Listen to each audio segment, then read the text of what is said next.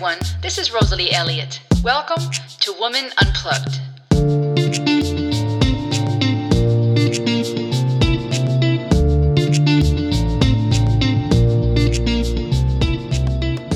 Hey everyone, welcome to Woman Unplugged. Thank you for tuning into yet another episode. Today's episode is titled Following, Favor, and Faith. What does it mean to be a woman? Or let me ask it this way Who do you follow? Whose favor do you long for? And what have you put your faith in? When I think of womanhood and what it means to be a woman, I think these questions go hand in hand. Being a woman is not a feeling or a collection of body parts. It's not a color or an outfit or a shade of nail polish. It's not that pink skirt, heels, and red lipstick. Womanhood is hard to define, hard to explain, and impossible to pin down in mere words or into an image. I'm sure the men among us can agree. Our womanhood is shaped by where we come from and where we are going. It is influenced by who we follow and who is following us, the favor we receive and the favor we give, and the object of our faith. What do you put your faith in? Regardless if you have long or short hair, wear jeans or skirts, love classic music or rock, whether you're a mother or a businesswoman killing it at work or doing both. What impacts your journey and your role as a woman is where you come from, where you are going what you do with what you've been given, and what you believe in. We all believe in something, but the object thereof varies, obviously. Some people believe in a greater being, others believe in their kids, themselves, or their mama. We all believe in something. But faith goes deeper. Faith is being sure of what we hope for and certain of what we do not see. And without faith, it is impossible to please God, because anyone who comes to Him must believe that He exists and that He rewards those who earnestly seek Him. Hebrews 11, verse 1 and 7. So, who do you follow? Whose favor do you long for? When I first tried to think of a woman in the Bible who fits today's talk, I thought of Ruth, the Moabite who followed her mother in law into a strange land. And I do still want to do an episode that covers her story eventually. But this time, I want to shed light on another woman of the Bible. Her name is Sarah, the wife of Abraham, who also happens to be his half sister. I know, super creepy. The Bible is more raw, unplugged, and messy than we might realize at times. But we've got to read it in context and understand history. We know of Abraham and how he became the father of nations. We also know that his wife's name was Sarah.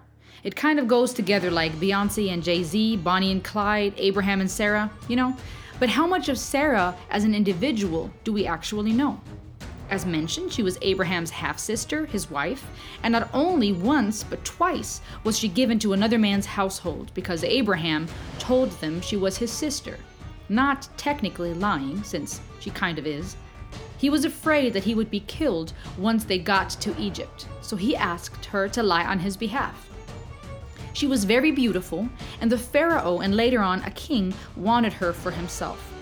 The first time, according to Genesis 12, but read and study for yourself.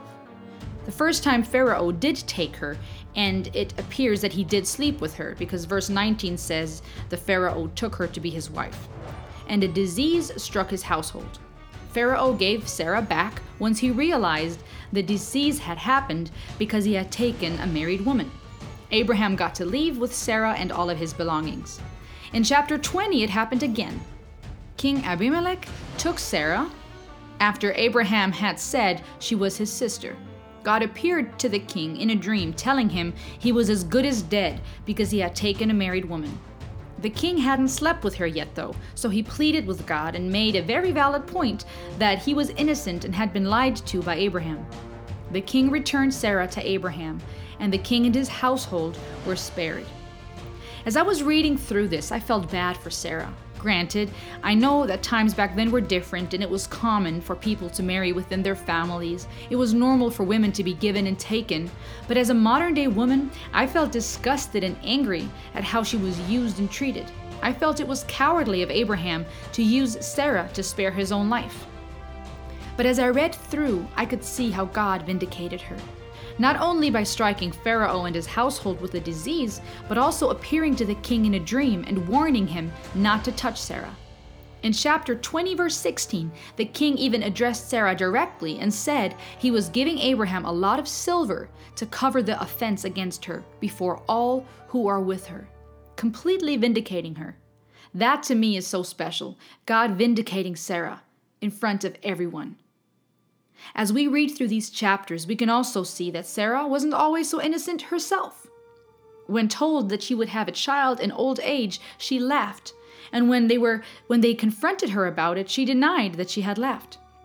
Because she couldn't conceive children, she told Abraham to go sleep with her maid Hagar. Once Hagar did conceive a child and started losing respect for Sarah, Sarah got mad and said that God and Abraham had done this to her, even though it was initially all her idea. She then mistreated Hagar and sent her away. But God, in His mercy, had other plans for Hagar and her son Ishmael, and told her to go back to the household. Even after Sarah had born the promised child Isaac, she had Abraham sent Hagar and her son Ishmael away again. When I look at Sarah, I see a beautiful and strong woman who followed her husband Abraham all over the place, longing for a child of her own, struggling with the fact that she was barren laughing at the idea that she would conceive a child at her old age. A woman who was used and used others too. An imperfect human like the rest of us. So, what makes someone worth following? Sarah might have not had a choice. It was normal to follow the man you marry, to bear children, and try to continue your lineage. But it wasn't just Sarah who followed Abraham. Abraham followed someone too, namely God.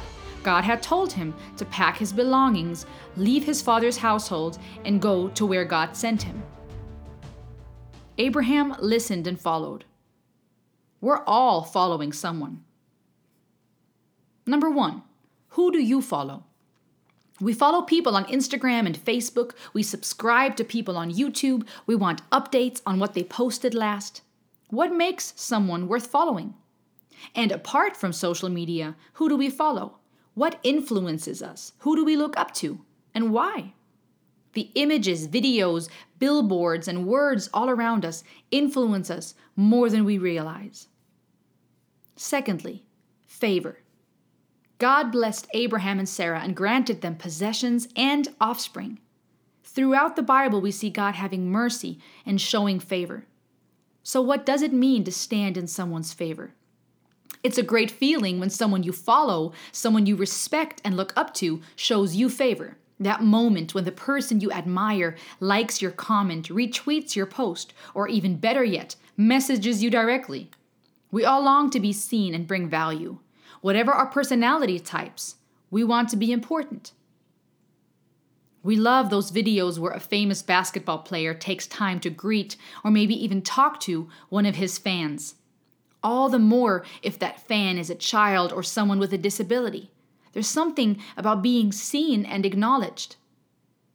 The bigger the difference in status, if you will, the more special and unusual it seems. Someone so famous talking to someone like me. Even though at the end of the day, we're all pretty much the same, all going down to the grave.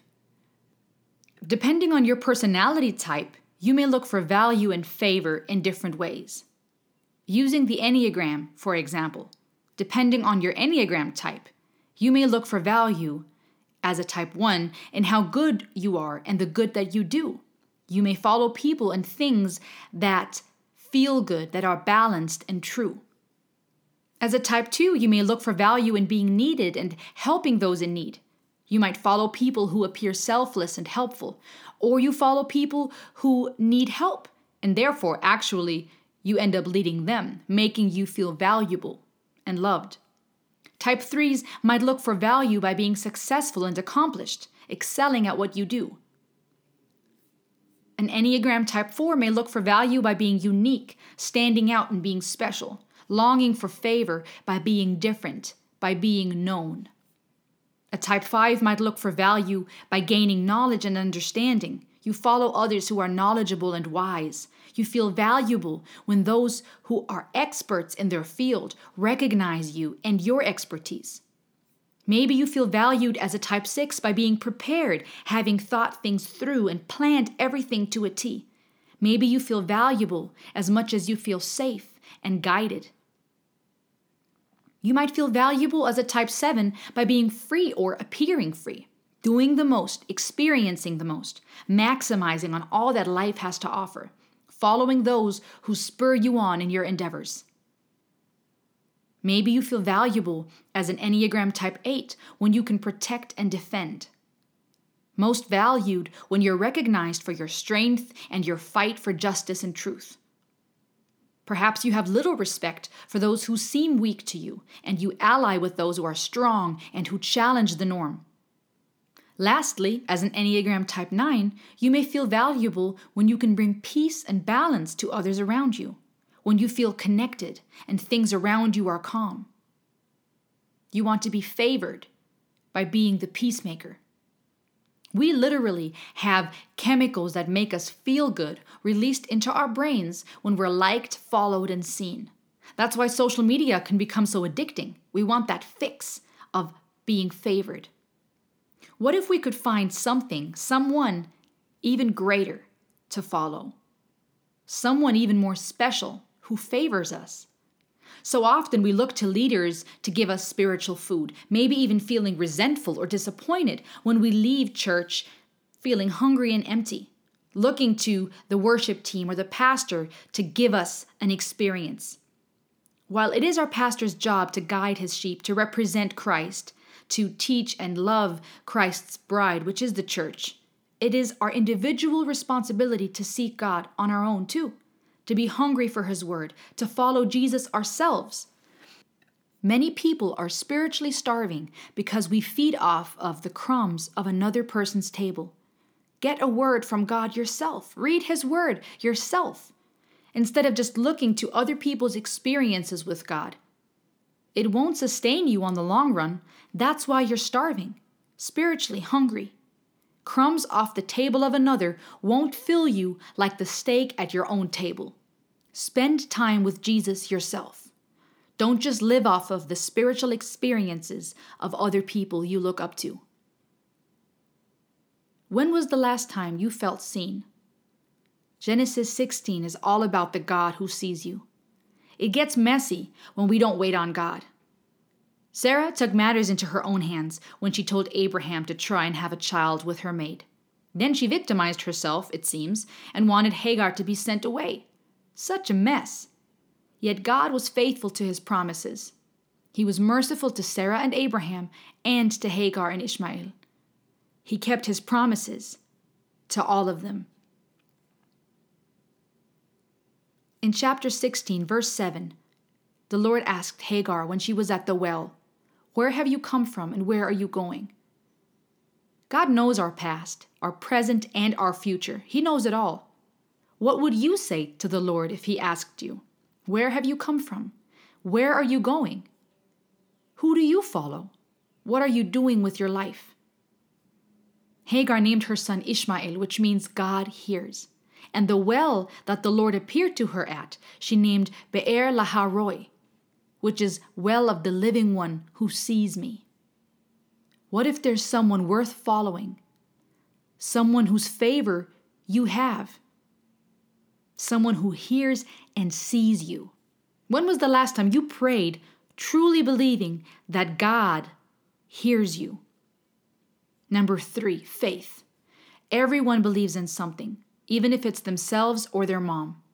But what makes something or someone worth believing? especially in these times where people are bearing false witness left and right, fake news, altered stories, hidden agendas, and narratives, and people are at each other's throats without knowing all the facts. It's hard to know who you can believe. Sometimes it's really hard to believe in a God you cannot see, a God who cannot be measured with science and logic. He's too big for that. Abraham believed God, and it was credited to him as righteousness. Genesis chapter 15, verse 6. Sometimes it takes a leap of faith to believe, to have faith. And the only one truly worth following, the one whose favor matters the most, the only one who will keep his promises, who will vindicate us and be true until the end, is God. Elohim Echad. God is one. So ask yourself today who do I follow? Whose favor do I long for? Who do I put my faith in? I truly hope that at the end of the day, the answer to those questions will be I follow God Almighty and His Son Jesus. Because of the sacrifice of Jesus, His favor rests on me. I put my faith in God. He is the only one truly worth following, whose favor matters the most. He is the God who sees you. Sweet friend, God hears you.